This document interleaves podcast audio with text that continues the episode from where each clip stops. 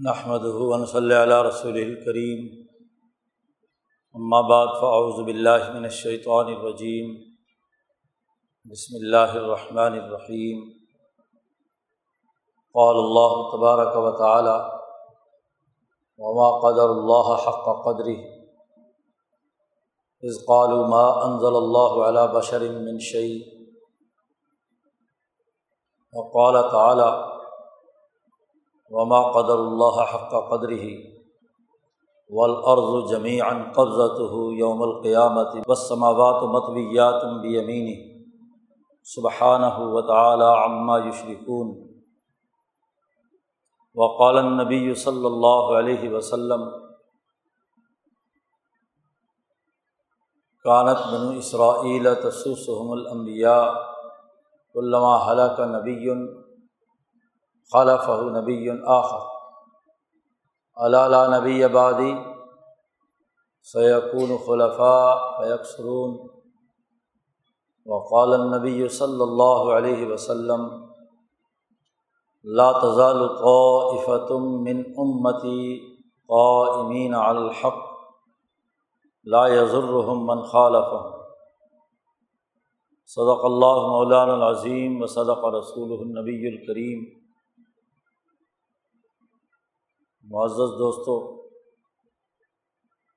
مسلمان وہ جماعت ہے جو اللہ رب العزت کے ساتھ ایسا سچا تعلق قائم کرتی ہے کہ اللہ کی محبت اور عظمت اور اس کی قدر و جلالت اس کی دل کی گہرائیوں میں پیوست ہو جاتی ہے۔ کلمہ طیبہ پڑھنے کا مطلب ہی ہے اللہ تبارک و تعالیٰ کے علاوہ کسی کو خدا نہ مانا جائے، کسی کی حکومت تسلیم نہ کی جائے، سوائے اس حکومت کے جو اللہ تبارک و تعالیٰ کی اتباع میں اس کے حکم کے مطابق جب مسلمان کلمہ پڑھتا ہے، لا الہ الا اللہ زبان سے اقرار کرتا ہے اور دل کی گہرائیوں سے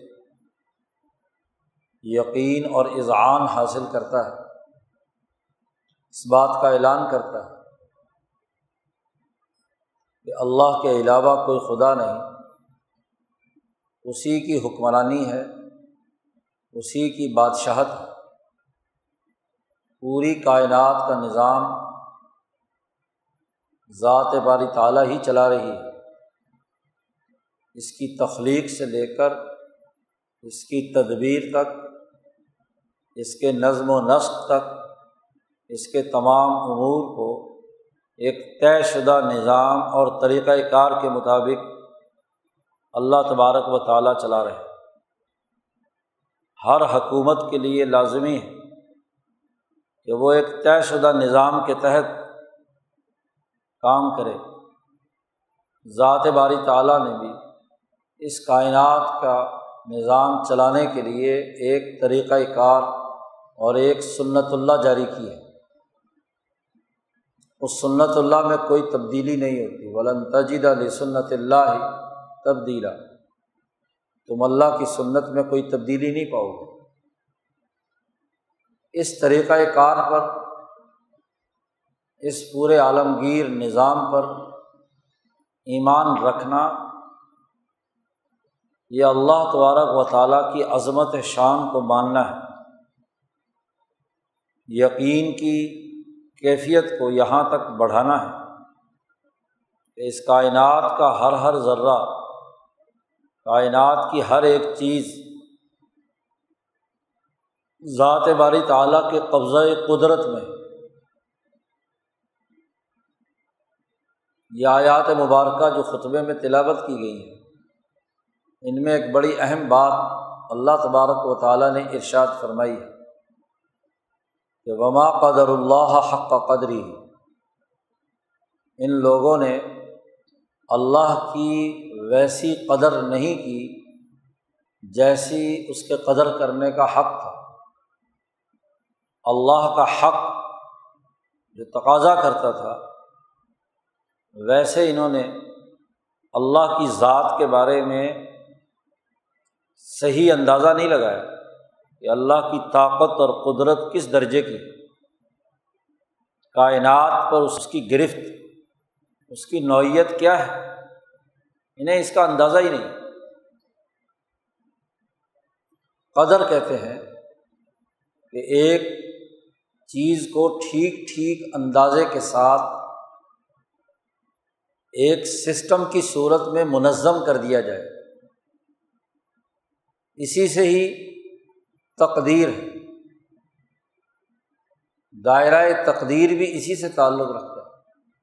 اور تقدیر نام ہی اس بات کا ہے کہ اللہ تبارک و تعالیٰ نے جو ٹھیک ٹھیک اندازہ لگا کر کائنات کا ایک عالمگیر نظام بنایا ہے، لوگ اس تقدیر کو پہچانیں اور اس کا حق ادا کریں۔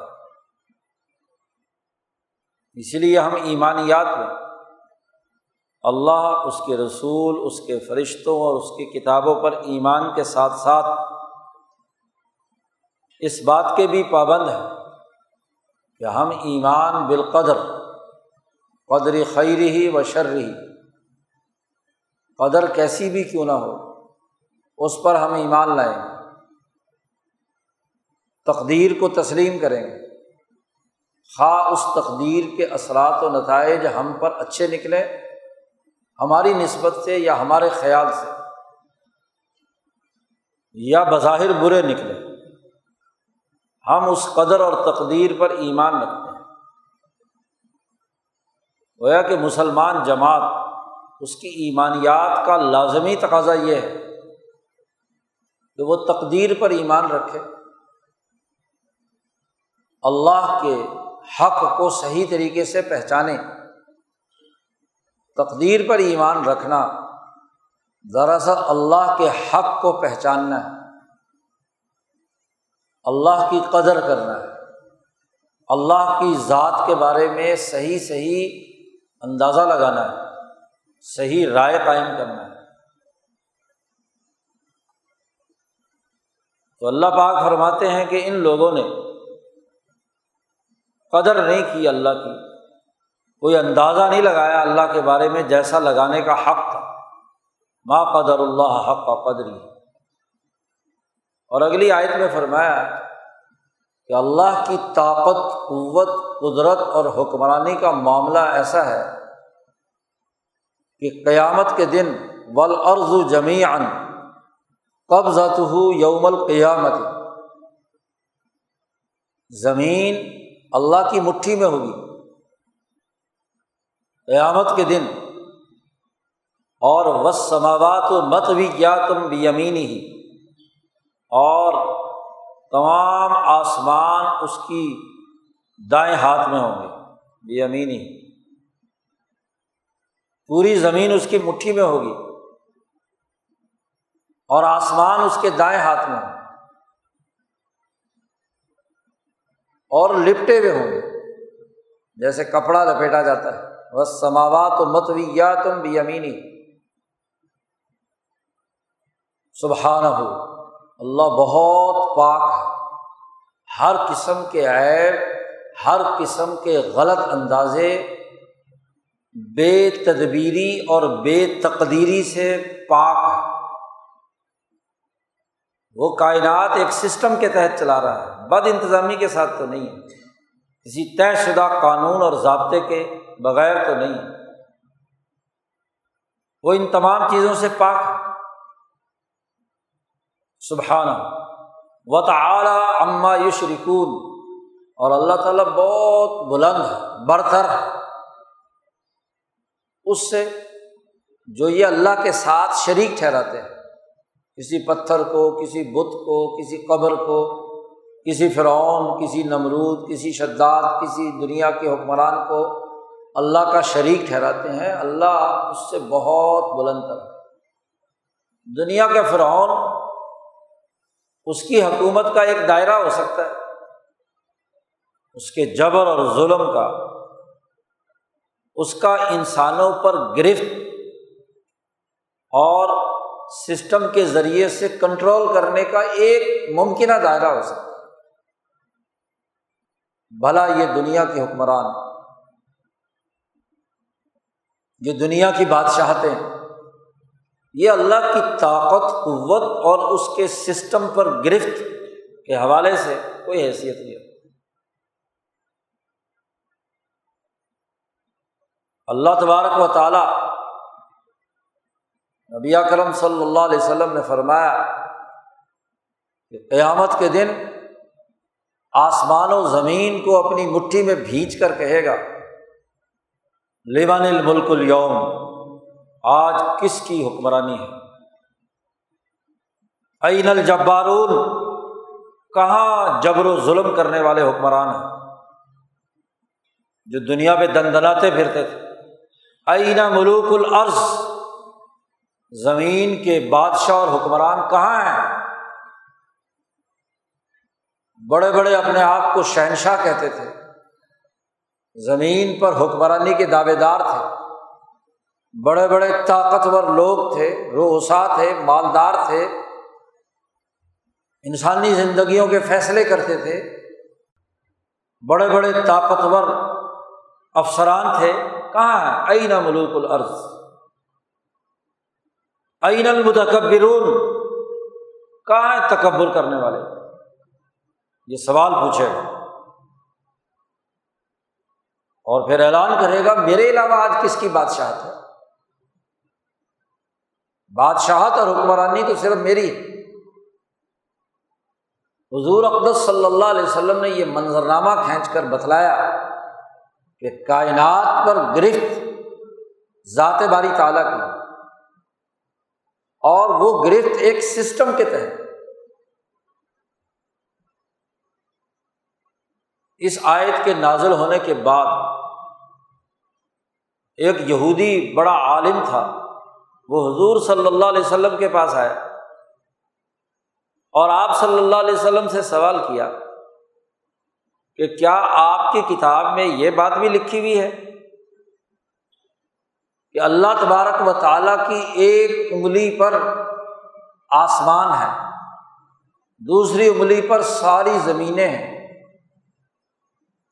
تیسری انگلی پر پانی ہے اور چوتھی انگلی پر تمام درخت اور نباتات ہیں اور چوتھی انگلی پر تمام باقی مخلوقات اور حیوانات اور انسان ہیں۔ پانچوں انگلیوں پر۔ کیا آپ کی کتاب میں یہ بات ہے؟ تو رات کا بڑا عالم تھا۔ تو رات کے حوالے سے یہ سوال نبی کرم صلی اللہ علیہ وسلم سے کیا۔ تو آپ صلی اللہ علیہ وسلم خوب ہنسے۔ صحابی کہتے ہیں، گویا کہ اس کی بات کی تائید کرنے کے لیے۔ کہ تم ٹھیک کہہ رہے کہ اللہ تبارک و تعالیٰ کی قدرت یہ ہے کہ ہر ایک انگلی پر کائنات کے اجناس و انواع اس کے قبضے قدرت میں پھر اس کی تائید میں یہ آیت مبارکہ پڑی کہ بل ارد جمی قبضت ہو یوم القیامت۔ جی، قیامت کے دن پوری زمین اس کے قبضے میں ہوگی، اس کی مٹھی میں ہوگی۔ تو قرآن نے مٹھی کا تذکرہ کیا ہے۔ آج اگر ساری کائنات کی مختلف چیزیں اللہ کی پانچوں انگلیوں میں ہیں تو بس یہ مٹھی لپیٹنی ہے نا؟ تو ساری کائنات لپیٹ دی جائے گی۔ جی۔ اور پھر آپ صلی اللہ علیہ وسلم نے فرمایا، مٹھی لپیٹ کر جب اعلان کرے گا، دائیں طرف، بائیں طرف، ہر طرف اس مٹھی کو آسمان و زمین کو کیا ہے؟ ادھر ادھر گھمائے گا۔ یہ زمین جس پر تم اتراتے تھے، اس آسمان کے نیچے تم بڑے بڑے دعوے کرتے تھے۔ اللہ تبارک و تعالیٰ کہیں گے، اس کی کیا حیثیت ہے؟ میں نے اسے مٹھی میں دبا لیا۔ ادھر پھینکا ادھر پھینکا اس کی تو کوئی حیثیت نہیں۔ جس پر تم حکمرانی کے دعوے دار تھے۔ گویا کہ ایک مسلمان میں فرعون، نمرود کیسر و کسرا اور دنیا کے انسان، دشمن حکمرانوں کا روب نکال دیا۔ پتھروں کا، قبروں کا، انسان نما شیطانوں کا، ابلیس کا، شیاطین الجن والانس کا تاحود کا۔ روب نکال دیا کہ ہم جس اللہ کو مانتے ہیں، لا الہ الا اللہ، اس کی حکمرانی اتنی طاقتور اور مضبوط ہے کہ ہر ہر چیز اس کے قبضۂ قدرت میں۔ یہودی نے سوال کیا تھا کہ اس وقت آسمان و زمین اللہ کی انگلیوں پر ہے اسی پر نبی اکرم صلی اللہ علیہ وسلم نے اس کی تائید کی۔ قیامت کے دن تو صرف انگلیاں لپیٹنی ہیں۔ سب کچھ اکٹھا کر لیا جائے۔ یعنی کائنات کا کل نظام، جس کو عام آدمی جانتا ہے، آسمان دیکھتا ہے، زمین دیکھتا ہے، درخت دیکھتا ہے، پانی دیکھتا ہے، حیوانات دیکھتا ہے۔ ان تمام کو بیان کیا پانچ انگلیوں پر۔ اللہ کی صفات، طاقت اور قوت اور قدرت پر۔ اور قیامت کے دن اللہ نے کہا ہے کہ عین ملوک العرض زمین کے حکمران کہاں ہے گویا کہ اپنی حکمرانی کا اعلان کیا ہے کہ آج بھی دنیا پر حکمرانی میری ہے۔ مالک الملک ذوال جلال ول اکرام ہے، بہت جلالت شان والا۔ بہت ہی معزز اور مکرم اکرام۔ اس کی عظمت، اس کی جلالت کا مقابلہ کوئی نہیں کر سکتا۔ سب سے زیادہ برتر، بلند اور عزت والا۔ ہے اب مسلمانوں سے کہا جا رہا ہے، بلکہ کل انسانیت سے کہا جا رہا ہے کہ اللہ کی قدر کرو جیسا قدر کرنے کا حق گویا کہ اس کی حکمرانی کی پوری نوعیت سسٹم پر اس کی گرفت، اس کا حق ادا کر جیسے دنیا میں اللہ کے مثال میں تو کوئی چیز بھی نہیں ہے، لیکن بات سمجھنے کے لیے۔ دنیا میں حکمرانوں کے نظام میں جو جتنا طاقتور حکمران ہوتا ہے، اس کی جلالت اور اس کی شان آدمی کے دماغ میں ہوتی ہے۔ اس کی حکومت کے اثر و نفوذ کو سسٹم کے تھرو جانتا ہے۔ کہ اس نے ایسا مضبوط سسٹم بنایا ہوا ہے کہ کوئی چیز اس کے سسٹم کے دائرے سے باہر نہیں چھوٹا سا افسر ہو تو چھوٹی سی حکومت ہے۔ اس سے بڑا ہو تو اس سے بڑی ہوگی۔ اور جو شہنشاہ اپنے آپ کو پورے ریجن کا، علاقے کا کہے، اس کی کہے، میری حکومت، میرا سسٹم تو ہر ہر ملک پہ اس کے سامراجی ایجنٹ بیٹھے ہوئے ہیں اور ان پر، ان کے ذریعے سے میری حکمرانی مسلمان سے کہا جا رہا ہے۔ ان کی حکمرانی کیا ہے؟ حکمرانی تو اس ذات باری تعالیٰ کی ہے، جس نے اتنا پرفیکٹ سسٹم بنایا ہے۔ ایسی تقدیر کے ساتھ بنایا ہے، عدل و انصاف کے ساتھ بنایا ہے کہ کسی کے ساتھ بھی کوئی زیادتی نہیں۔ ہر چیز پورے طریقۂ کار اور سسٹم کے تحت کام کر رہی ہے۔ اسی کا مطلب ہے تقدیر۔ کائنات ایک تقدیر کے مطابق چل رہی ہے۔ اللہ کی قدر کرنے کا پہلا حق یہ ہے کہ اللہ کی تقدیر پر پختہ ایمان رکھا جائے۔ جو تقدیر پر ایمان نہیں رکھتا، وہ مومن نہیں۔ تقدیر کسے کہتے ہیں؟ اسے سمجھنا اور اس کا حق ادا کرنا۔ مسلمان پر ایمانیات کے لازمی تقاضوں میں سے۔ آج کی بڑی غفلت یہ ہے، جب سے مسلمانوں کا نظام ٹوٹا ہے اور سامراجی فکر اور نظریہ مسلط ہوا ہے کہ دین اسلام کے بنیادی افکار و نظریات اس سے مسلمان بیگانہ ہوتا جا رہا اسے اس حقیقت کا اندازہ ہی نہیں جو ایمانیات کے تقاضوں سے اس پر لازمی ہے غلامی کے اس زمانے میں فہم و شعور مار دیا گیا۔ جاہل واعظوں، نالائق حکمرانوں، بد دیانت، علم و دانش کے دعوے داروں نے شعور سلب کر لی حقیقت ذہنوں سے نکال دی گئی۔ سوچ اور فکر مسق کر دیا گیا۔ یہی وجہ ہے کہ مسلمان اپنے فکر اور نظریے پر پختہ یقین کرنے، اس پر اعتماد رکھنے اور عقلی دلائل سے اسے سمجھانے میں آر محسوس کرتا ہے۔ خود ہی نہیں سمجھا تو دوسروں کو کیا سمجھائے گا؟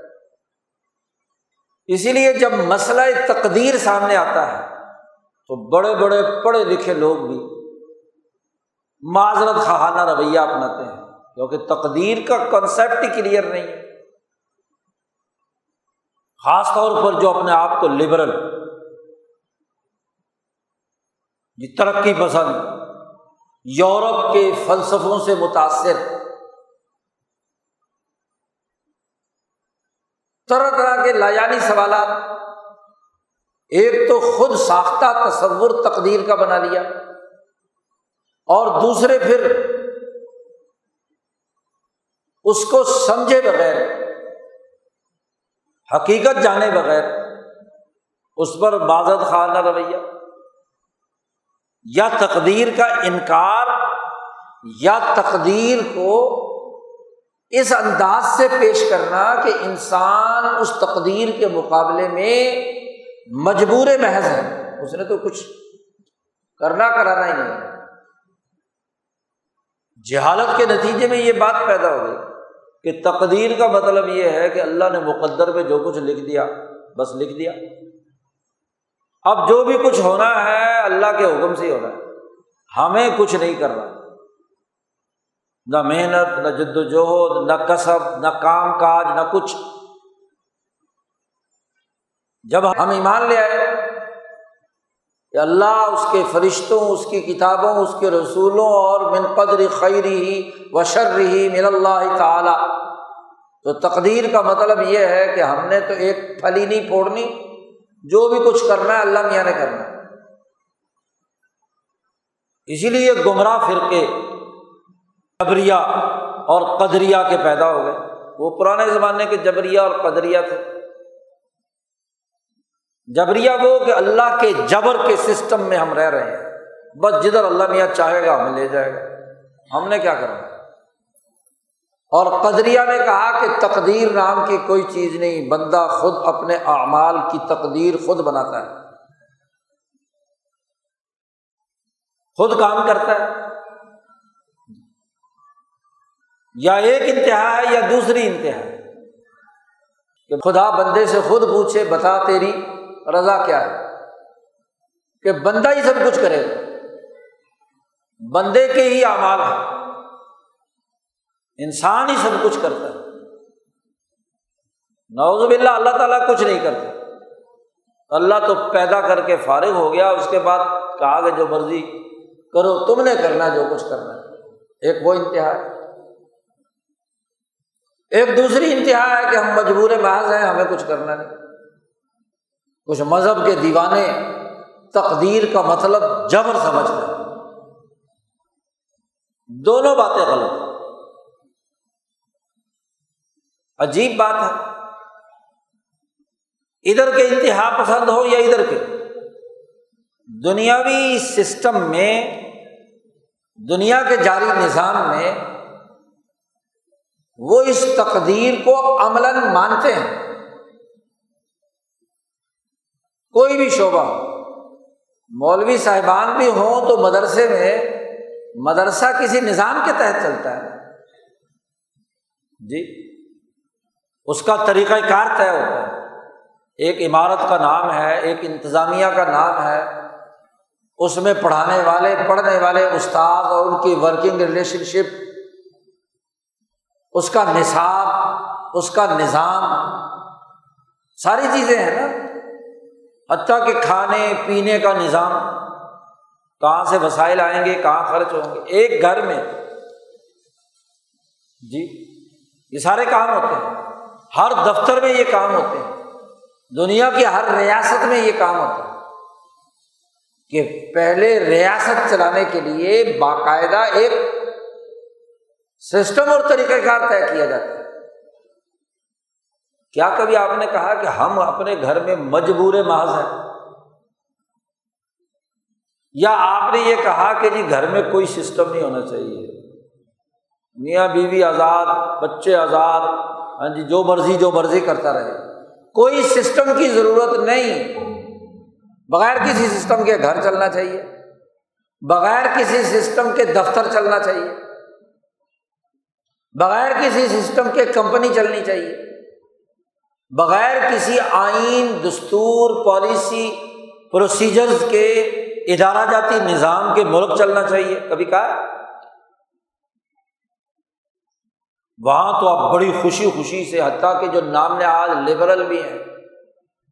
آج دنیا بھر کی ریاستیں ہیں۔ کون سی ریاست ہے جو آئین اور دستور کے بغیر چل رہی ہو؟ کون سی ریاست ہے جو اس آئین اور دستور کے مطابق سسٹم کے جو پروسیجر طے کر دیے گئے ہیں، اس کے مطابق نہ چل رہی ہو پارلیمنٹ اپنا کام کرتی ہے، عدلیہ اپنا کام کرتی ہے، انتظامیہ اپنا کام کرتی ہے، اور ہر ایک کے کام کرنے کے ایس او پیز اور طریقۂ کار اور پروسیجر طے کیے جاتے ہیں۔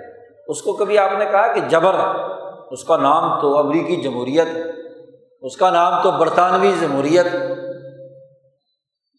وہاں تو آپ اپنے آپ کو مجبور محض نہیں کہتے اور نہ یہ کہتے ہیں کہ جی یہ سارے سسٹم ٹوٹ جانے چاہیے۔ جبر ہے، اس جبر کے خلاف آواز بلند کرو، سسٹم توڑ دو، پارلیمنٹ توڑ دو، بیوروکریسی ختم کر دو، عدلیہ کا ادارہ ختم کر دو، کہتے ہو تم؟ نہیں۔ اب جب اپنی عملی زندگی میں اپنے گھر سے، اپنی دکان سے، اپنی کمپنی سے لے کر بین الاقوامی نظام میں آپ نہ اس انتہا پسندی کی بات کرتے ہو، نہ اس انتہا پسندی کی۔ اس کو آزادی بھی کہتے ہو اور سسٹم کی پاسداری بھی کرتے ہو۔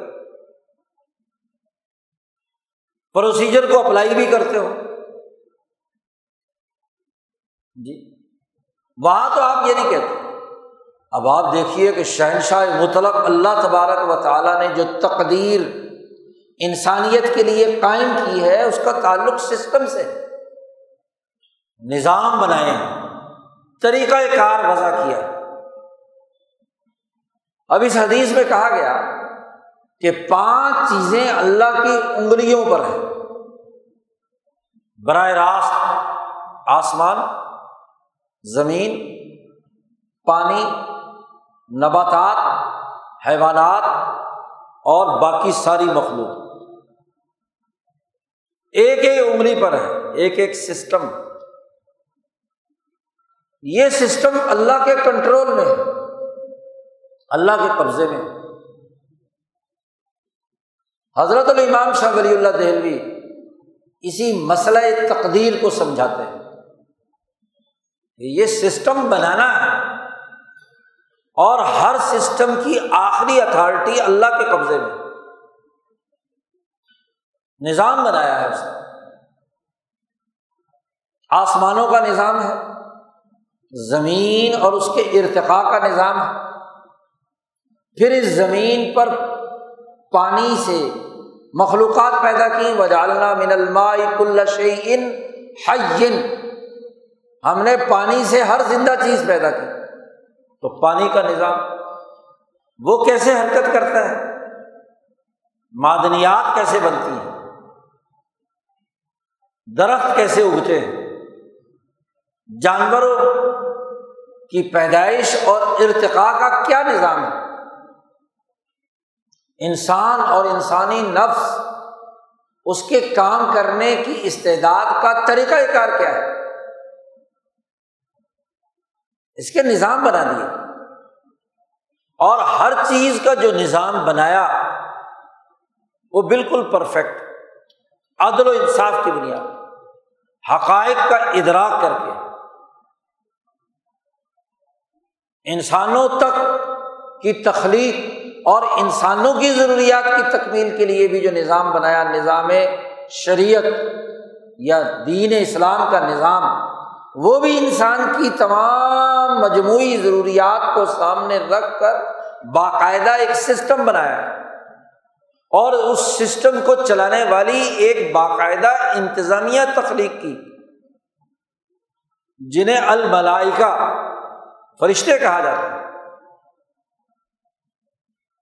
اس پوری کائنات کے سسٹم، تکوینی نظام کو چلانے کے لیے اس کی تخلیق سے بہت پہلے لوہے محفوظ میں پورا نظام، پورا پروسیجر پورا طریقۂ کار مرتب کر دیا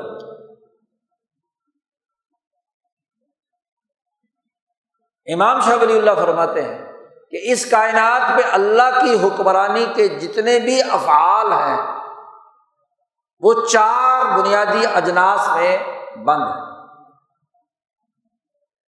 ان کو سمجھنے کے لیے چار دائروں کو سمجھنا ضروری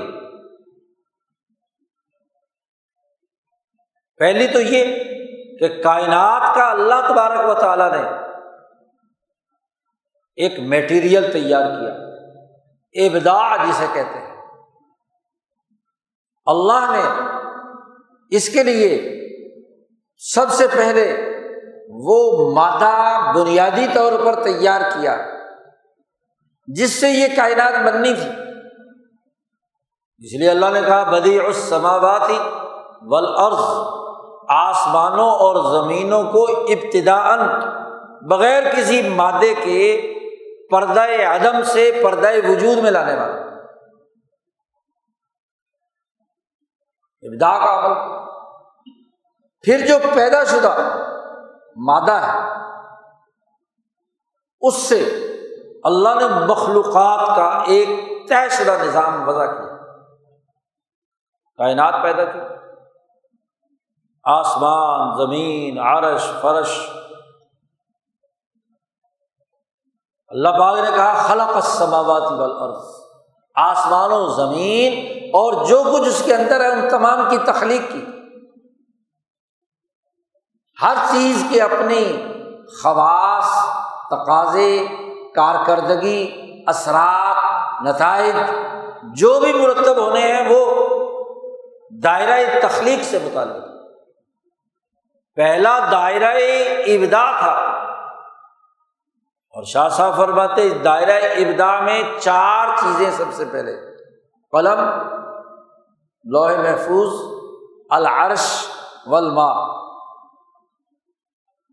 چار چیزیں مبدعات میں سے ہیں سب سے پہلے۔ جس نے آ کر اس پوری کائنات کا سسٹم بنایا لوہ محفوظ پر۔ اور عرش اور پانی کے باہمی ملنے سے اس نے باقی سب مخلوقات تخلیق کی۔ آپ دیکھیے کہ پہلے کوئی چیز بھی تخلیق کی جاتی ہے، اس کا میٹیریل ہوتا ہے۔ اس کا بلکہ خاکہ ہوتا ہے۔ بلڈنگ بنانی ہے تو بلڈنگ کی پہلے ڈرائنگ بنائی جاتی ہے۔ اس میں جب تک ہر چیز طے نہ کر دی جائے،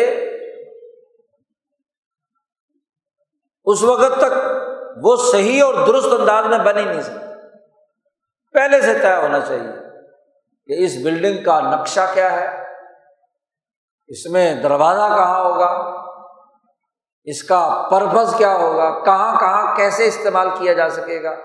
راستہ کیا ہوگا؟ ونڈو کہاں ہوگی؟ یہ تو ہماری چھوٹی سی بلڈنگ ہے۔ کائنات تو بہت متنوع ہے۔ اس کے سسٹم طے کیے۔ آسمان اور اس کا دائرۂ کار جو ایک انگلی پر ہے۔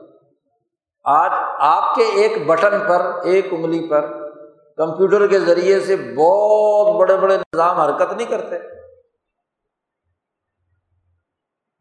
آج تو سمجھنا آسان ہو گیا کہ ایک انگلی پر کیا ہے؟ تو آسمانوں کا پورا سسٹم عرش سے لے کر فرشتوں تک، جتنے بھی افلاق اور آسمانوں کا پورا نظام ہے، اللہ کے ایک انگلی پر بس صرف انگلی دبانی ہے۔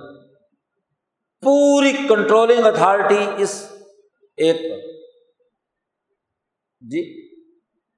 تمام زمین اور زمینوں پر موجود جتنے بھی سسٹم وہ دوسرے انگلی پانی اور پانی سے بننے والے سارے امور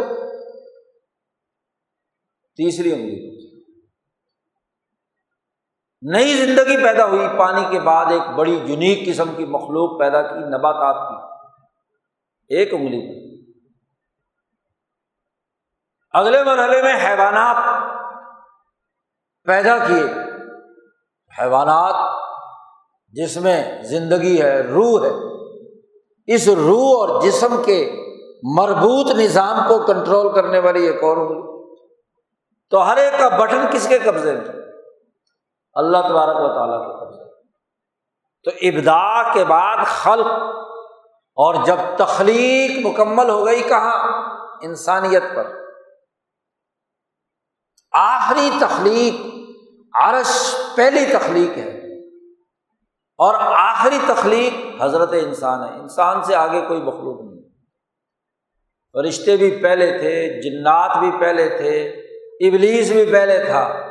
سب سے آخر میں خلیفہ بنا کر جسے بھیجا وہ آدم اور آدم کی ضروریت اس سے آگے دائرہ تخلیق بند ہو گیا۔ اب جو بھی کچھ دنیا میں ہوگا اس تخلیق شدہ جتنے بھی ان کے بنیادی مراکز ہیں، ان کی کاپیاں آئیں گی اس زمین میں۔ اس کائنات کے اندر آدم کے بعد آدم کا بیٹا، اس کے بعد اس کا پوتا پڑ پوتا اور آخری انسان تک۔ اسی پیٹرن پر جو انسان بھی آئے گا، وہ آدمی پیٹرن پر ہوگا۔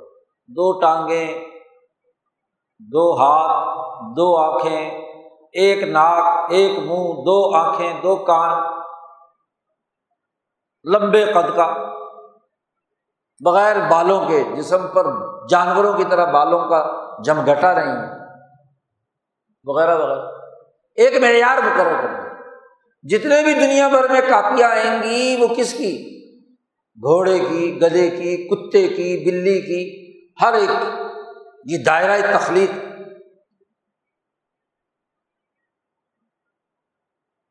آگ، پانی، مٹی، ہوا، جو بھی جتنے عناصر ہیں، جو ایلیمنٹ بھی اس عرض پر پیدا کر دیا گیا، اس کی ساخت، اس کی تاثیر، اس کی خاصیت، اس کے اثرات و نتائج اور اس کے نشو و ارتقاء یعنی بننے کا عمل، اس کی کیمسٹری متعین کر دی اب جو بھی کچھ ہوگا اس کے مطابق۔ ہوگا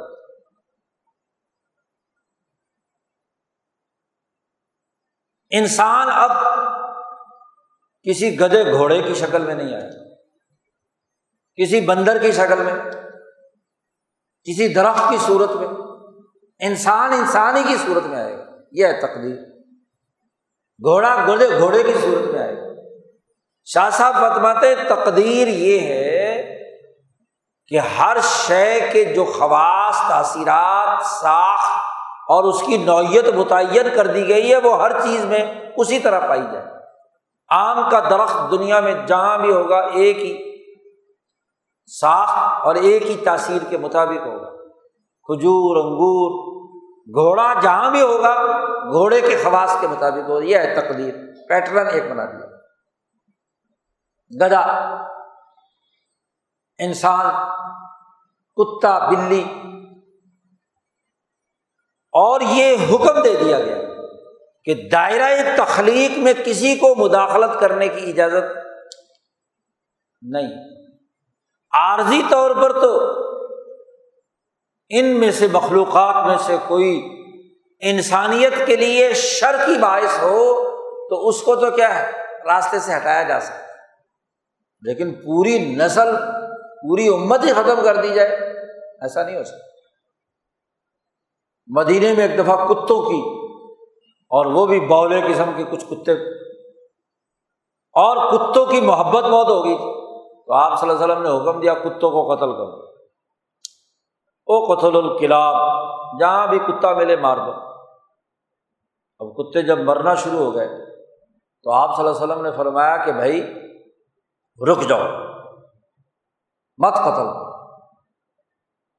صرف کالا کتا اور وہ بھی وہ جو دیوانہ اور پاگل ہو، اس کو تو قتل کر سکتے ہیں۔ کیوں؟ آپ نے فرمایا کہ یہ بھی امت من الامم ہے۔ دائرۂ تخلیق میں، تقدیر میں جب اللہ نے اس کائنات کو بنایا تھا تو اس کے ایک حصے کے لیے کتے بھی رکھے۔ تو سرے سے ساری نسل ختم کر دینا۔ کیونکہ اگر رسول اللہ صلی اللہ علیہ وسلم کے زمانے میں مدینے سے کتے ختم کر دیتے تو جہاں جہاں میں مسلمان پہنچتے، دنیا سے نسلیں کتے ختم ہو گئے۔ تو پوری امت ختم ہو جانی۔ تھی آپ نے فرمایا کہ نبی کا کام یہ نہیں ہے کہ وہ دائرۂ تخلیق میں مداخلت کر کے کسی مخلوق کو سرے سے بنا کی گھاٹ اتار دے۔ اس لیے بعض اگر صرف پاگل اور وہ بھی کالا کتا ہے تو اسے قتل کر بولا ہو چکا، وہ انسانیت کے نقصان دہ۔ ورنہ تو وہ امت من العمم تو ہر چیز کو تخلیق دے کر ایک خاص خصوصیت دے دینا، یہ دائرۂ تخلیق سے۔ اب آپ مثلاً اسی مثال کو آگے لے لو۔ آپ اس کتے کو کن مقاصد کے لیے استعمال کرتے ہیں؟ ایک ہے استعمال کا مقصد اور ہدف۔ تو یہاں سے اب آپ کا کسب شروع ہوگا۔ کتا چوروں، ڈاکوں سے حفاظت کے لیے، بکریوں کی رکھوالی کے لیے۔ جی شکار کے لیے آپ نے سدھایا ہے، جسے کلب معلم سکھایا، سدھایا ہوا کتا کہتے ہیں۔ تو تین طرح کے کتے آپ رکھ سکتے ہیں، استعمال میں لا سکتے ہیں۔ کہ امت من العم اللہ نے جو مخلوق پیدا کی کسی غلط کام کے لیے تو نہیں پیدا کی۔ تو کوئی نہ کوئی تو مصرف ہے۔ وفاداری نبھاتا ہے۔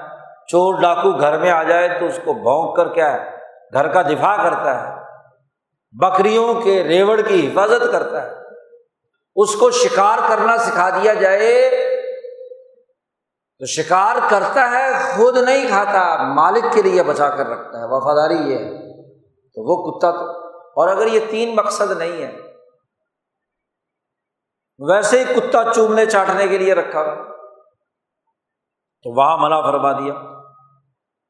ان تین انسانی ضرورتوں سے مابرا اگر ہے، تو اس کا مطلب یہ ہے کہ ایک جانور کے ساتھ آپ کی محبت اس قدر بڑھ گئی کہ باقی ساری محبتیں دور ہو گئی۔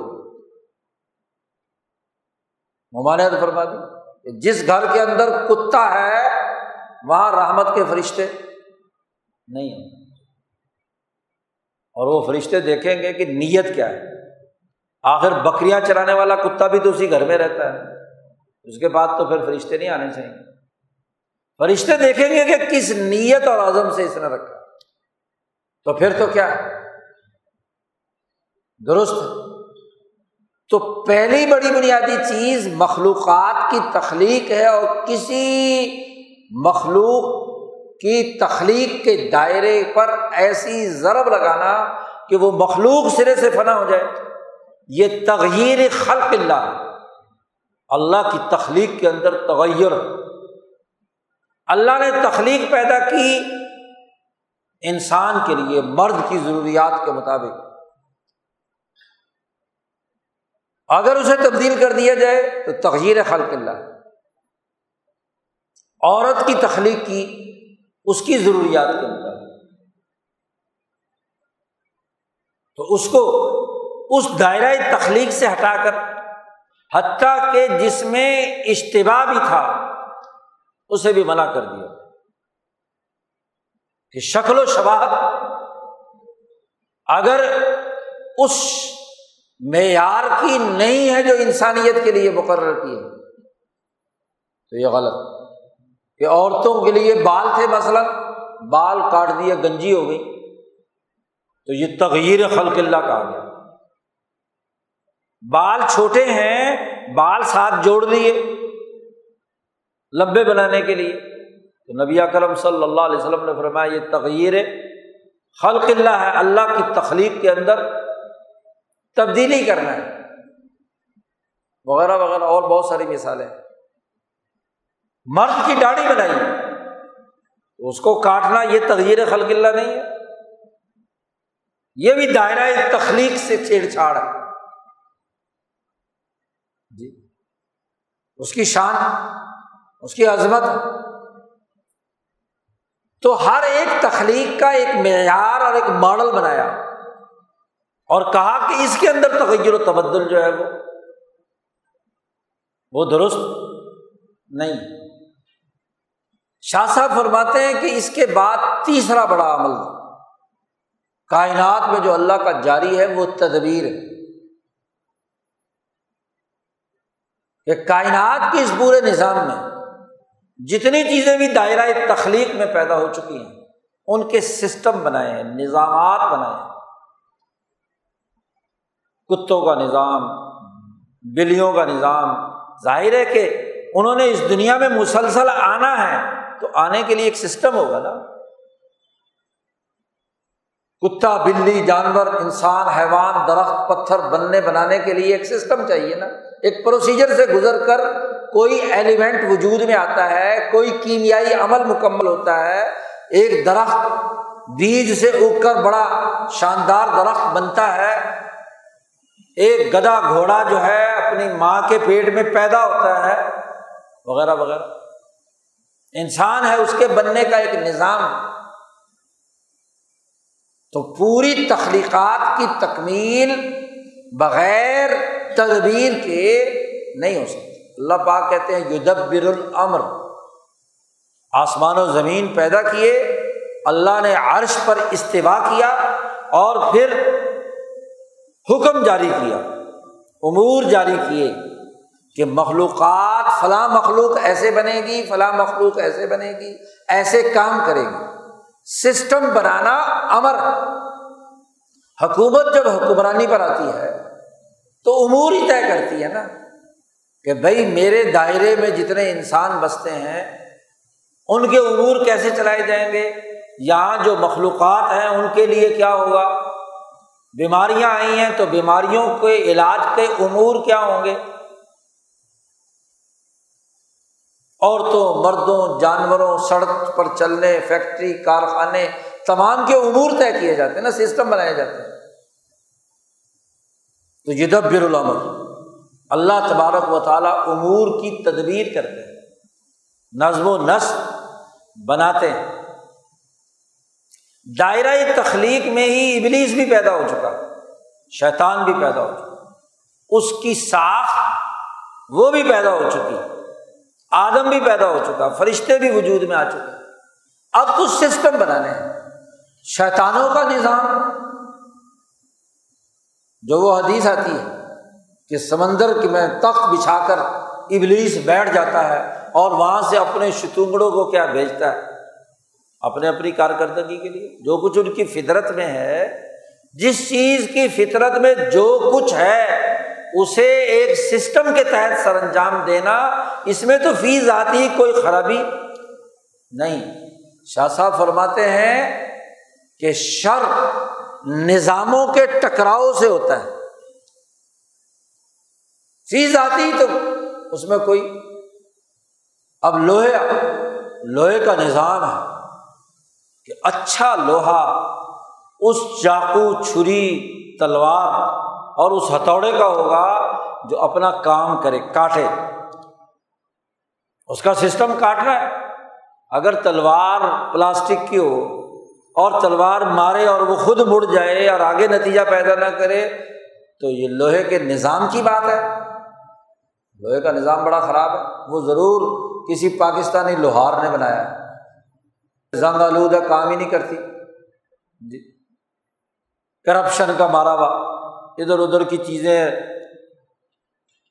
جعلی میٹیریل اس میں داخل کر دیا اور اصل لوہا کھا پی گئے۔ تو ظاہر ہے کہ اس کے اثرات نہیں اب ایک نظام اس کا ہے۔ تو اچھا لوہا اچھا گھوڑا اچھا گدا اچھا کتا اچھا انسان وہ ہے جو اپنے سسٹم کے مطابق اعلیٰ ترین درجے کا کمال کا ہو لیکن اگر یہی لوہا اور انسان ٹکرائیں، چھری جو ہے انسانی جسم سے ٹکرائے جی تو انسانی نظام کے خلاف یہ شر ہے کہ اس نے انسان کا پیٹ پھاڑ دیا، انسان کو مار دیا۔ لیکن تلوار کے نقطۂ نظر سے دیکھا جائے تو کہیں گے تلوار بڑی کاٹدار تھی۔ اس نے کیا جو بھی اس کے سامنے آیا، درخت آیا یا انسان آیا، کاٹ دیا اس نے۔ لیکن انسان کی نسبت سے کیا ہے؟ یہ شر۔ تو سسٹموں کے آپس میں لڑنے کے اور تضاد کے نتیجے میں تو شر پیدا ہوتا ہے۔ ورنہ تو ہر چیز اپنی حقیقت میں کیا ہے؟ خیر۔ اس کا اپنا ایک دائرہ کار۔ تو شیطان نے شیطانی کرنی ہے۔ یہ اس کے وجود کا حصہ ہے۔ شیطان ہو اور شیطانی نہ کرے۔ یہ نہیں ہو سکتا۔ انسان ہو اور انسانیت کی بات نہ کرے۔ ایسا نہیں ہو سکتا۔ خرابی کہاں ہوتی ہے؟ جب انسان پر شیطان مسلط ہو جائے۔ وہ بھی شیاطین الانس بن جائے۔ تو خرابی وہاں سے شروع ہوتی اب تدبیر کے ذریعے سے سسٹم بنا کر ان تمام نظاموں کے درمیان مسلط کلیہ کے تقاضوں میں ایک ایسا بیلنس قائم کیا کہ کوئی بھی سسٹم مکمل طور پر فنا کی گھاٹ نہ اترے۔ تو تقدیر کا تیسرا دائرہ تدبیر ہے، سسٹم بنانا۔ اور چوتھا دائرہ یہ ہے کہ اس سسٹم کو چلانے کے لیے افراد لوگ بہتر طور پر اس کو ترقی دینے کے لیے علم و رشت کی ضرورت ہے۔ علوم آنے چاہیے۔ کیونکہ علم کے بغیر استعمال اور خاص طور پر انسان کی ضرورت ہے۔ جانور تک تو اپنے تکوینی نظام کے تحت کام کر رہے ہیں۔ جس کو دنیا میں خلیفہ بنا کر بھیجا ہے، حکمران بنا کر بھیجا ہے۔ جسے یہ تمام چیزیں مخلوقات اپنے لیے استعمال میں لانی ہے جس کے لیے سورج مسخر، چاند مسخر، آسمان و زمین مسخر، فرشتے جس کو سجدہ کریں، جانور جو اس کی ضروریات کو پورا کریں تمام درخت ان کو کیسے کام میں لائے، معدنیات کا استعمال کیسے کرے ارض پر سلیقہ بندی سے کیسے رہے، اس کے لیے علم کی ضرورت۔ تو یہ علم اللہ تبارک و تعالیٰ نے انسانیت کے لیے امبیا علیہم السلام پر نازل کیا۔ اور امبیا پر دو طرح کے علوم نازل کیے۔ ایک وہ جو تمام انسانیت کے فائدے کا۔ جس علم سے تمام انسان فائدہ حاصل کرے۔ شاہ صاحب فرماتے ہیں کہ یہ جو تمام انسانیت کے فائدے کے لیے ہے، اس کے لیے لفظ استعمال کیا، علم اور رشت پہلے تو علم اور دوسرا رشت اس علم کو انسانی بھلائی ہدایت کے نقطۂ نظر سے استعمال کرنے کا سلیقہ، مہارت، یہ رشت رہنمائی، خالی علم نہیں، علم کا دروازہ کھولا انسانی عقلوں پر، دنیا بھر کے اوقلا کسی بھی شعبے کے۔ ہیں فزکس، کیمسٹری، آسمانی تمام کواقب و سیارات یا زمینی عناصر، ہر شعبے ان کے دماغوں پر جو اس دنیا میں استعمال کی تمام چیزیں ہیں، ان کے علوم، جس کو اصطلاح میں استعمال کیا گیا ہے، تلقی من الغیب۔ شاہ اسماعیل شہید رحمۃ اللہ علیہ نے اس کے لیے لفظ استعمال کیا ہے، غیب سے چیزوں کا حاصل کرنا۔ سائنسدانوں پر بھی چیزیں منکشف ہوتی ہیں، کشف۔ چاہے وہ عقل سے ہو، چاہے وہ نقل سے آئے علم، یا چاہے کسی کے دماغ پر منکشف ہو۔ جی۔ جیسے کشش ذکل کا قانون ایک سائنسدان کے دماغ پہ منکشف ہوا، سیب گرتے ہوئے دیکھا، اس نے کہا کہ اچھا کوئی نہ تو کشش ہے نا، منکشف ہوا ہے نا۔ آپ کسی عقلی طریقے سے ثابت کر سکتے ہیں۔ کیونکہ اس کے گھر میں سیب کا درخت تو بہت پہلے سے تھا، پتہ نہیں، سینکڑوں دفعہ اس نے سیب گرتے ہوئے دیکھے۔ لیکن جب وہ خاص موقع پر دیکھا، جب وہ غور و فکر کر رہا تھا، اپنی عقل کو لڑا رہا تھا، کائنات کے ارض کے پورے سسٹم پر غور و فکر کر رہا تھا۔ اور نیا قطر بھی زمین کا اس کے پاس آ گیا تھا۔ پیمائش نہیں آ گئی تھی۔ جو صحیح اور پرفیکٹ تو کسی قانون سے ثابت کیا نا کیلکولیشن سے ثابت کیا۔ تو کش بھی ہوا۔ تو جو دنیا بھر کے ویسے علوم ہیں، جو حکما اور اوقلا پر آتے ہیں۔ اور جہاں تک عقل اور حکمت رسائی نہیں کرتی، تو ان علوم کو خاص انبیاء علیہ السلام کے قلوب پر نازل کیا جاتا ہے جس کو وہی الہی کہا جاتا ہے۔ یہ بھی تلقی من الغیب کی قسم۔ تو علم کل انسانیت ہے اور رشد اس علم کو صحیح طور پر استعمال کرنے کا ہدایت نامہ اور وہ انبیاء کے بغیر نہیں ہو سکتا۔ کہ کس علم کا انسان دوست استعمال کیا ہے اور کس علم کا انسان دشمن استعمال کیا ہے۔ اسے سمجھنا۔ اس کو اصطلاح میں شاہ صاحب کی اصطلاح میں تجلی کہا جاتا ہے یا تدلی۔ اللہ نے علم لٹکا دیا، روشن کر دیا، دماغ روشن ہو گیا، عقل روشن ہو گئی، قلب کے اندر نور آ گیا، روشنی آ گئی۔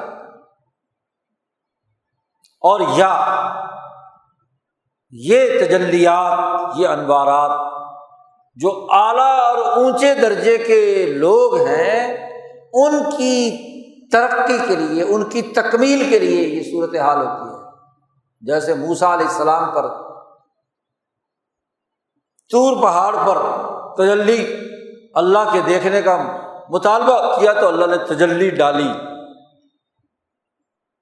اب یہ وہ تجلی ہے جس نے موسا علیہ السلام کی کیا ہے؟ تکمیل کی۔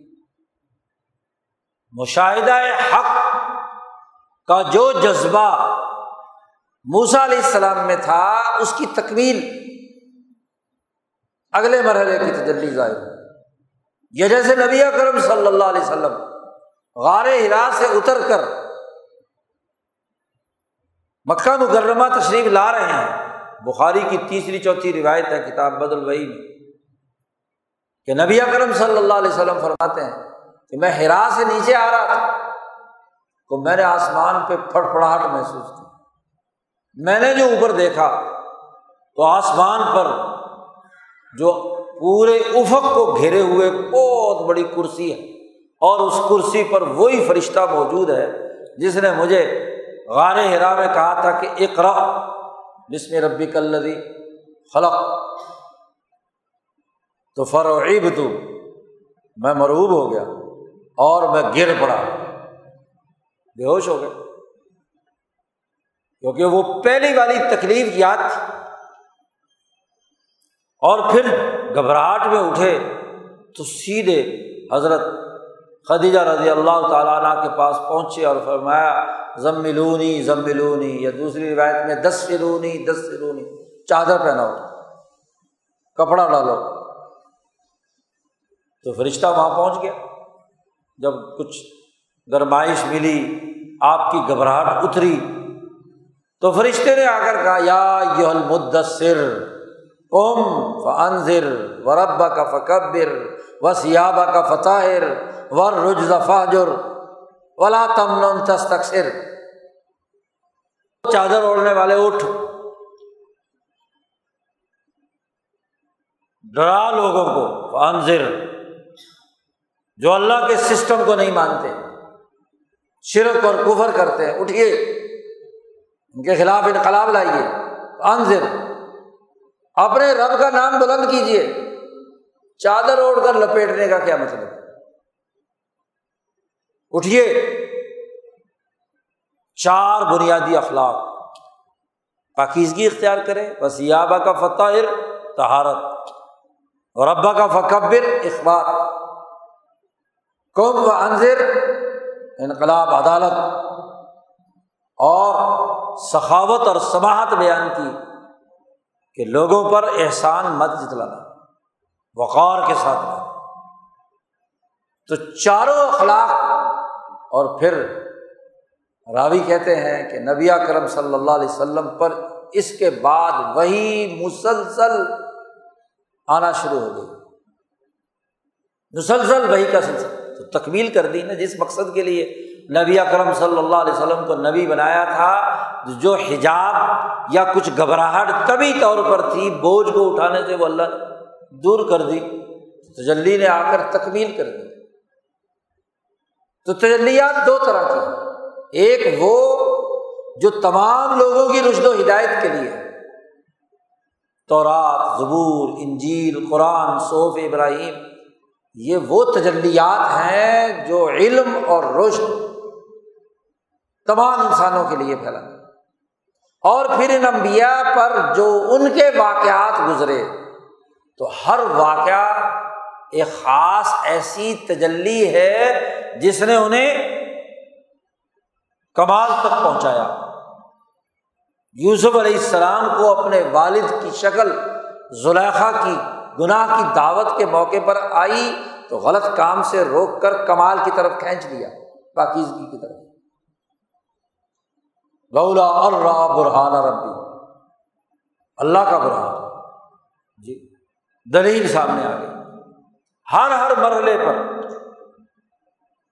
اس لیے امبیا الازم صحابہ، ان پر ایسی تجلی آتی رہتی۔ ہے اور یہ امبیا ہی نہیں، کاملین کی بات۔ حضرت عمر فاروق رضی اللہ تعالیٰ نے فرماتے ہیں کہ میں جاہلیت کے زمانے میں حضور صلی اللہ علیہ وسلم آ چکے ہیں۔ آپ حضرت عمر کہتے ہیں، میں ایک جگہ جو ان کے خاندان کا بت تھا، اس بت کی عبادت کے لیے میں وہاں گیا۔ جیسے لوگ جاتے ہیں، اس زمانے میں تو وہاں اس جگہ پر میں سویا ہوا تھا۔ تو ایک آواز دینے والے نے آواز کی، ایک جن نے یا کوئی اور چیز ایسی ظاہر ہوئی ہاتف غیبی کی آواز کہ اٹھ عمر۔ دنیا میں ایک آواز بلند ہوئی ہے، اس آواز تک پہنچ۔ بعد میں عمر فاروق فرماتے ہیں کہ مجھے حکم دیا جا رہا ہے کہ جاؤ۔ نبی اکرم صلی اللہ علیہ وسلم تو یہ تجلی ہے نا، جو اس بت خانے میں آ کر عمر فاروق کو کھینچتی ہے، اعلان کرتی ہے کہ جاؤ رسول اللہ صلی اللہ علیہ وسلم تو اولیا کی امبیا کی، صحابہ کی تکمیل کرنے کی، جو ان کی شخصی تہذیب اور ترقی کے لیے ہوتی ہے۔ سالکین پر مختلف اپنی راہوں میں چلتے ہوئے مختلف مراحل پر آتی ہے۔ اس کی رہنمائی کرتی ہے۔ کسی کو خواب کے ذریعے سے، کسی کو جاگتے ہوئے، کسی کو کسی صورت میں۔ اس لیے کہا اولیاء اللہ کی تعریف میں کہ جب ان کے چہرے کو دیکھو تو اللہ یاد آئے۔ شاد القادر رائے پوری فرماتے ہیں کہ میں اپنے ایک عزیز کے علاج کے لیے مرزا قادیانی کے یہاں گیا، چونکہ حکیم نور الدین بھیروی ان کے علاقے کا تھا، تو سارا خاندانی طبیب تھا۔ اس نے وہاں بلا لیا قادیانی۔ وہاں قادیانی نے اپنے ڈورے ڈالنا شروع کر دیے۔ ہر گمراہ جماعت، تو حضرت پہلے رائے پور ہو کر شاہد الرحیم رائے پوری اس کی زیارت کر کے اور حضرت نے ایک وظیفہ پڑھنے کے لیے دیا تھا، وہ وظیفہ کر رہے تھے۔ اب اس نے بڑے ڈورے ڈالے۔ تو حضرت اس کا جواب دیتے رہے۔ اس شیطان نے ایک بات یہ کہی آخر میں کہ بھائی باقی جتنے بھی علماء ہیں، ان کے پاس تو وہی نہیں آتی اور میرے پاس ٹیچی ٹیچی آتا ہے۔ چاہے انگریز کا ہی تھا۔ تو تم بتاؤ۔ تو حضرت فرماتے ہیں کہ یہاں مجھے یہ نہیں پتا تھا، ابھی تو میں نیا نیا فارغ ہوا تھا کہ باقی جو علماء ہیں ان کے اوپر کیا آتا ہے۔ یہ تو کہتا ہے میرے پاس آتا ہے کچھ۔ تو فوراً شاہ الرحیم صاحب رائے پوری کی صورت میرے سامنے آ گئی۔ میں نے کہا، جس بزرگ کو میں دیکھ کر آیا ہوں، وہ جھوٹا نہیں ہو سکتا۔ جس بزرگ کو میں نے دیکھا ہے، وہ جھوٹا۔ یہ کہتا ہے، میرے علاوہ سارے جھوٹے۔ تو وہ تو جھوٹا نہیں لگتا۔ تو وہیں سے نفرت پیدا ہوئی اور میں وہاں سے واپس آیا۔ تو بات یہ ہے کہ تکمیل نفس کے لیے ایسی تجلیات اولیاء اللہ، علماء ربانی پر ظاہر ہوتی ہیں کہ جس مقصد کے لیے انہیں بنایا گیا ہے، اس مقصد تک پہنچانے کے لیے۔ تو یہ تجلیات کا نظام۔ یہ چار نظام تقدیر ہے۔ اس کے بعد انسان کو کہا گیا ہے کہ تمہارے لیے وہ کچھ ہے جو تم کماؤ گے۔ دل کا امت تم کا خلط لہا ماں کا سبق ولکم ماں کسب تم تقدیر کا دائرہ ان چار چیزوں پر ہے۔ اور خاص طور پر امبیا علیہ السلام پر نازل ہونے والی تجلیات سے متعلق بھی۔ دوسری ایپ جو میں نے خطبے میں تلاوت کی تھی۔ اس میں اللہ پاک نے فرمایا ہے کہ ما قدر اللہ حق قدر ہی از قالو ما انزل اللہ علی بشر من شعی لوگوں نے اللہ کا حق ادا نہیں کیا، اس کی قدر نہیں کی۔ جب انہوں نے یہ بات کہی کہ اللہ نے کسی بندہ بشر پر کوئی قانون اور حکم نازل نہیں کیا۔ اس کا ایک شان نزول ہے اس آیت مبارکہ۔ یہ بھی ایک یہودی سے متعلق ہے۔ جیسے پہلے والی روایت جو ہے، وہ آپ صلی اللہ علیہ وسلم نے پڑھی ایک یہودی کے سوال کے جواب میں۔ وہاں تو اس یہودی کی تائید کی۔ اس جو بات بیان کر رہا ہے کہ اللہ کی پانچوں انگلیوں پر ساری چیزیں اس کے کنٹرول میں ہیں۔ یہاں بھی ایک یہودی مالک ابن ساسا، یا مالک ابن سیف اس کا نام ہے۔ مختلف نام، مختلف روایات میں ہے۔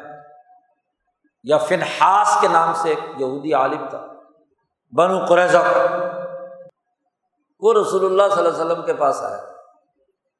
آپ صلی اللہ علیہ وسلم نے اس کی ڈیل ڈول اور اس کے موٹاپے کو دیکھ کر ایک سوال کیا۔ کہ میں تجھے اللہ کی قسم دے کر پوچھتا ہوں کہ کیا تمہاری تو رات میں نہیں لکھا ہوا کہ اللہ تعالیٰ غضبناک ہوتا ہے اس عالم پر جو بہت موٹا ہو؟ اللہ کا غضب نازل ہوتا ہے اس پر۔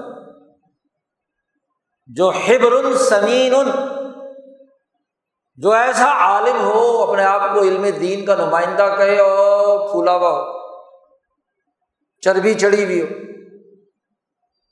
تو وہ فوراً غصے میں آ گیا ظاہر ہے کہ اس نے سمجھا کہ حضور صلی اللہ علیہ وسلم کیا ہے۔ میری طرف ہی اشارہ کر رہے ہیں۔ تو اس نے قسم اٹھا کر کہا کہ اللہ کی قسم، اللہ نے اس طرح کی کوئی بات تو رات میں نازل نہیں کی۔ اللہ کی قسم۔ ماں انضل اللہ علیہ بشر من شعی وہ جو اس کے ساتھ دوسرے یہودی بڑا مولوی وہ تھا تو اس کے ساتھ چھوٹے موٹے مولوی ساتھ تھے، وہ جو ہبر تھے۔ ہبر عالم کو کہتے باقی علماء تھے۔ انہوں نے اس کو حیرانی سے کہا کہ بڑا افسوس ہے تجھ پہ کہ تو یہاں بیٹھ کر جھوٹ بول رہا ہے۔ حضور صلی اللہ علیہ وسلم تو تورات کی بات صحیح نقل کر رہے ہیں نا۔ اسی لیے تو پوچھا کہ میں تجھے قسم دے کر پوچھتا ہوں کہ کیا تورات میں یہ نہیں لکھا ہوا کہ اللہ میاں جو ہے بڑے موٹے مولوی کو پتا؟ نہیں کرتا۔ اب جناب وہاں وہ مزید غصے میں آ گیا۔ اس نے کہا، یہ میرے ساتھ جو تھے، یہ بھی کیا ہے، میرے خلاف بول رہے ہیں، میرے شاگرد۔ اس نے کہا، اس سے آگے بڑھ کر کہ کسی بشر پر اللہ نے کوئی بات نازل نہیں کی۔ سرے سے تجلی الہی کا، نزول من اللہ کا، اللہ کے کلام کے نازل ہونے کا سرے سے انکار کر دیا۔ کیونکہ خود پھنستا تھا۔ اگر وہ یہ تسلیم کرے تو اس کا عمل تورات کی اس بات کے بالکل خلاف تھا۔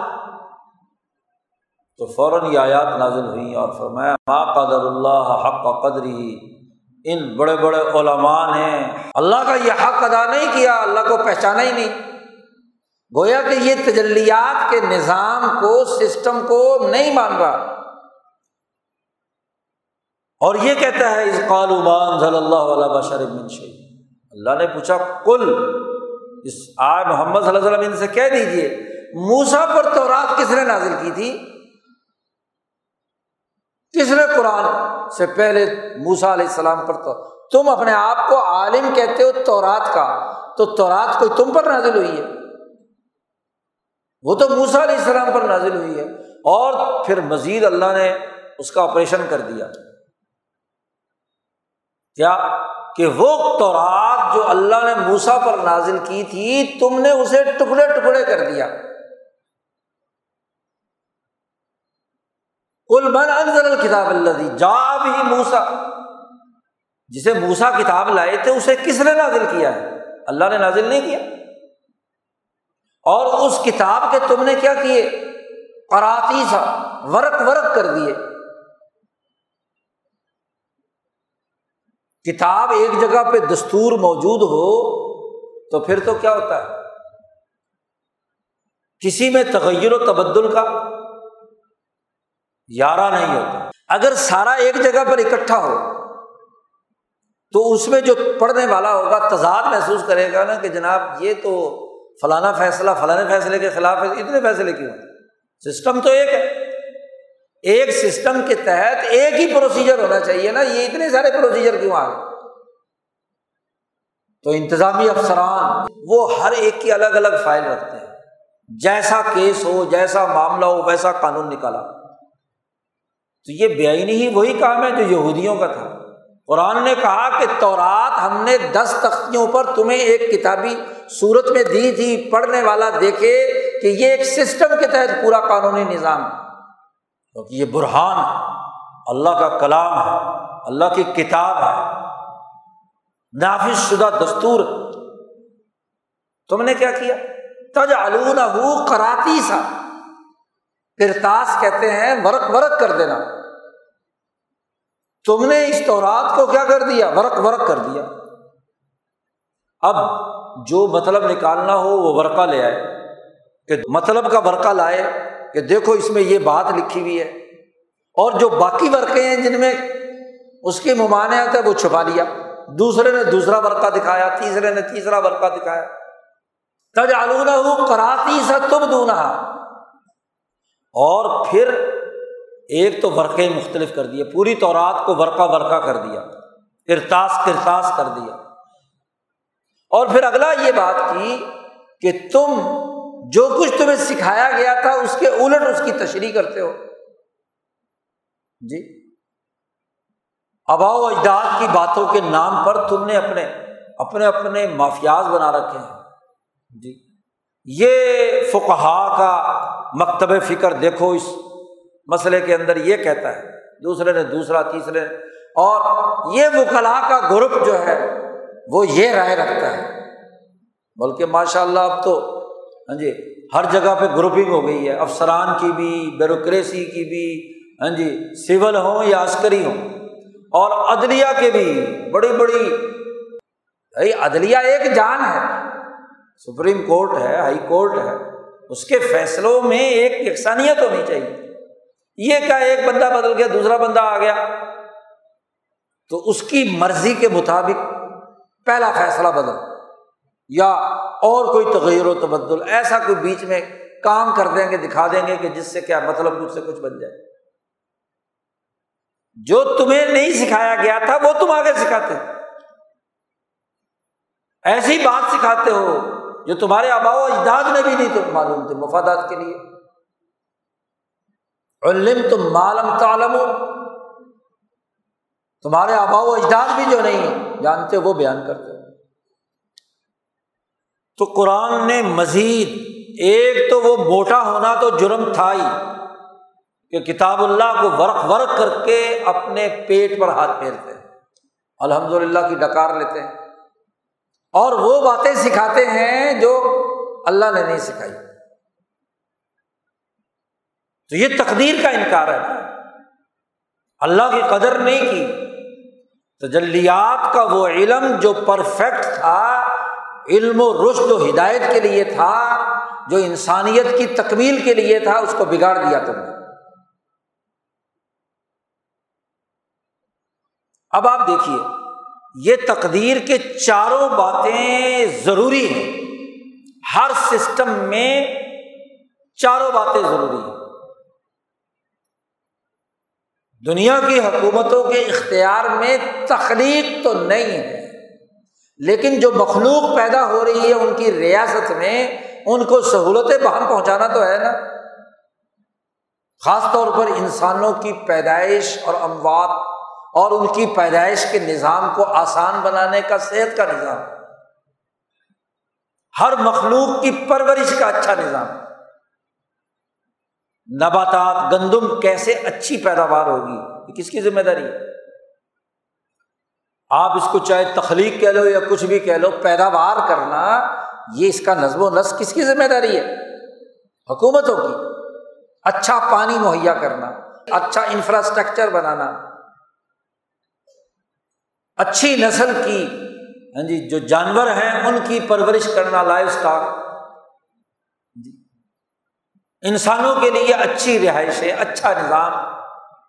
ایسا کہ ہر فرد مطمئن زندگی بسر کرے اور رزق وافر مقدار میں اسے بھی کس کا کام ہے؟ حکومتوں کا کام۔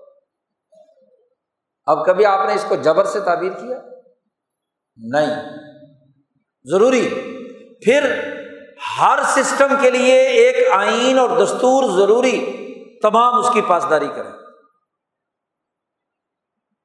جو تقدیر کا منکر ہے تو گویا کہ اپنے ملک میں آئین اور دستور کا منکر ہے۔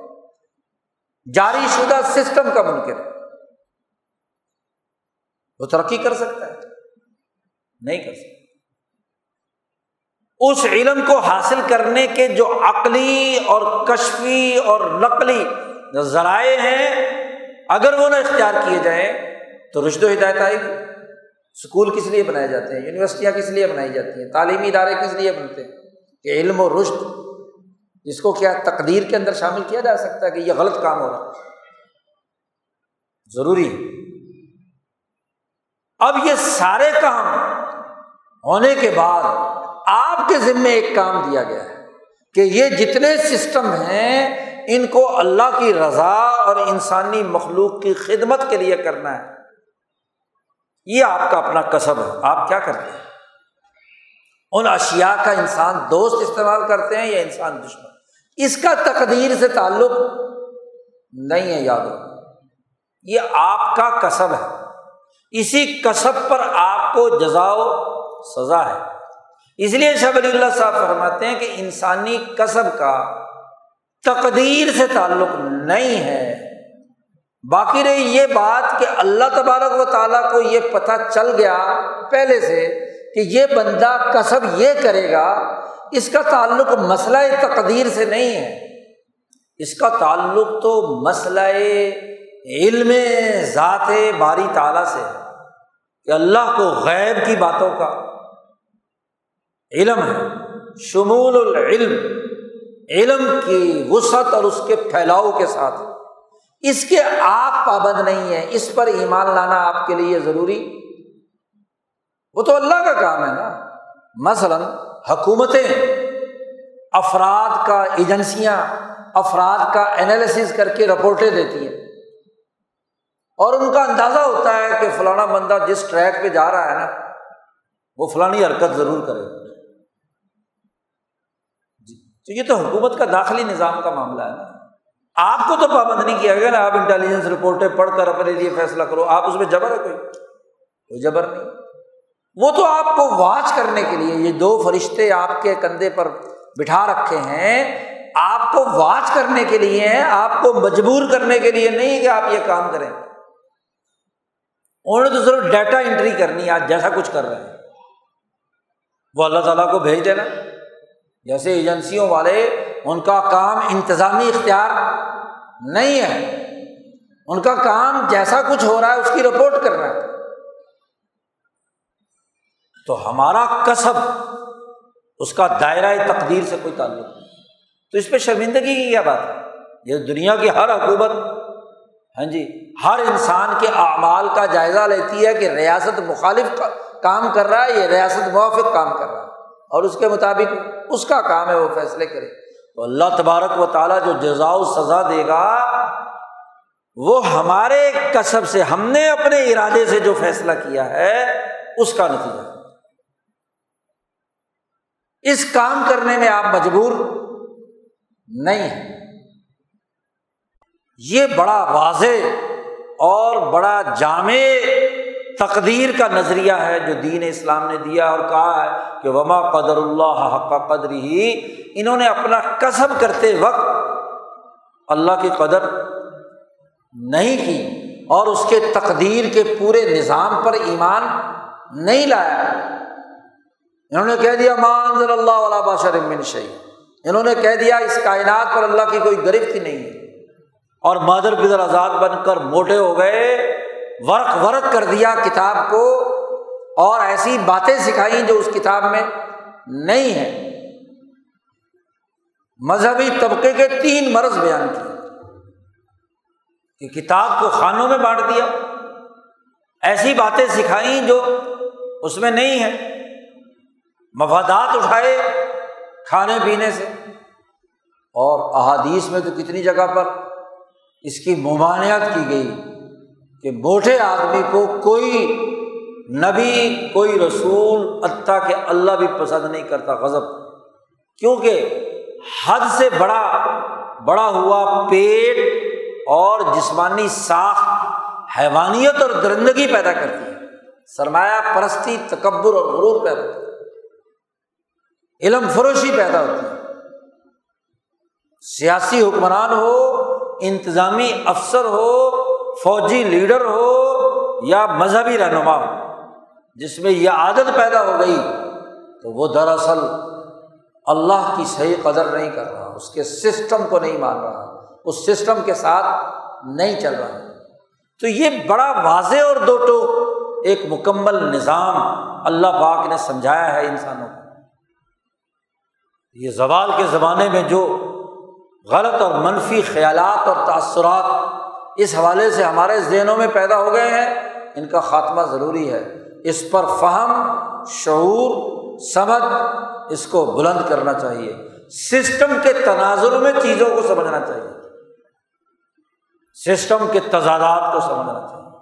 سسٹم کی خرابی کو سمجھنا چاہیے۔ اور بہتر سسٹم بنانے کے لیے اپنے فرائض اور ذمہ داریوں کو ادا کرنے کے لیے کردار ادا کرنا چاہیے۔ اللہ تعالیٰ ہمیں دین کی سمجھ نصیب فرمائے اور دنیا اور آخرت کی بھلائی نصیب فرمائے۔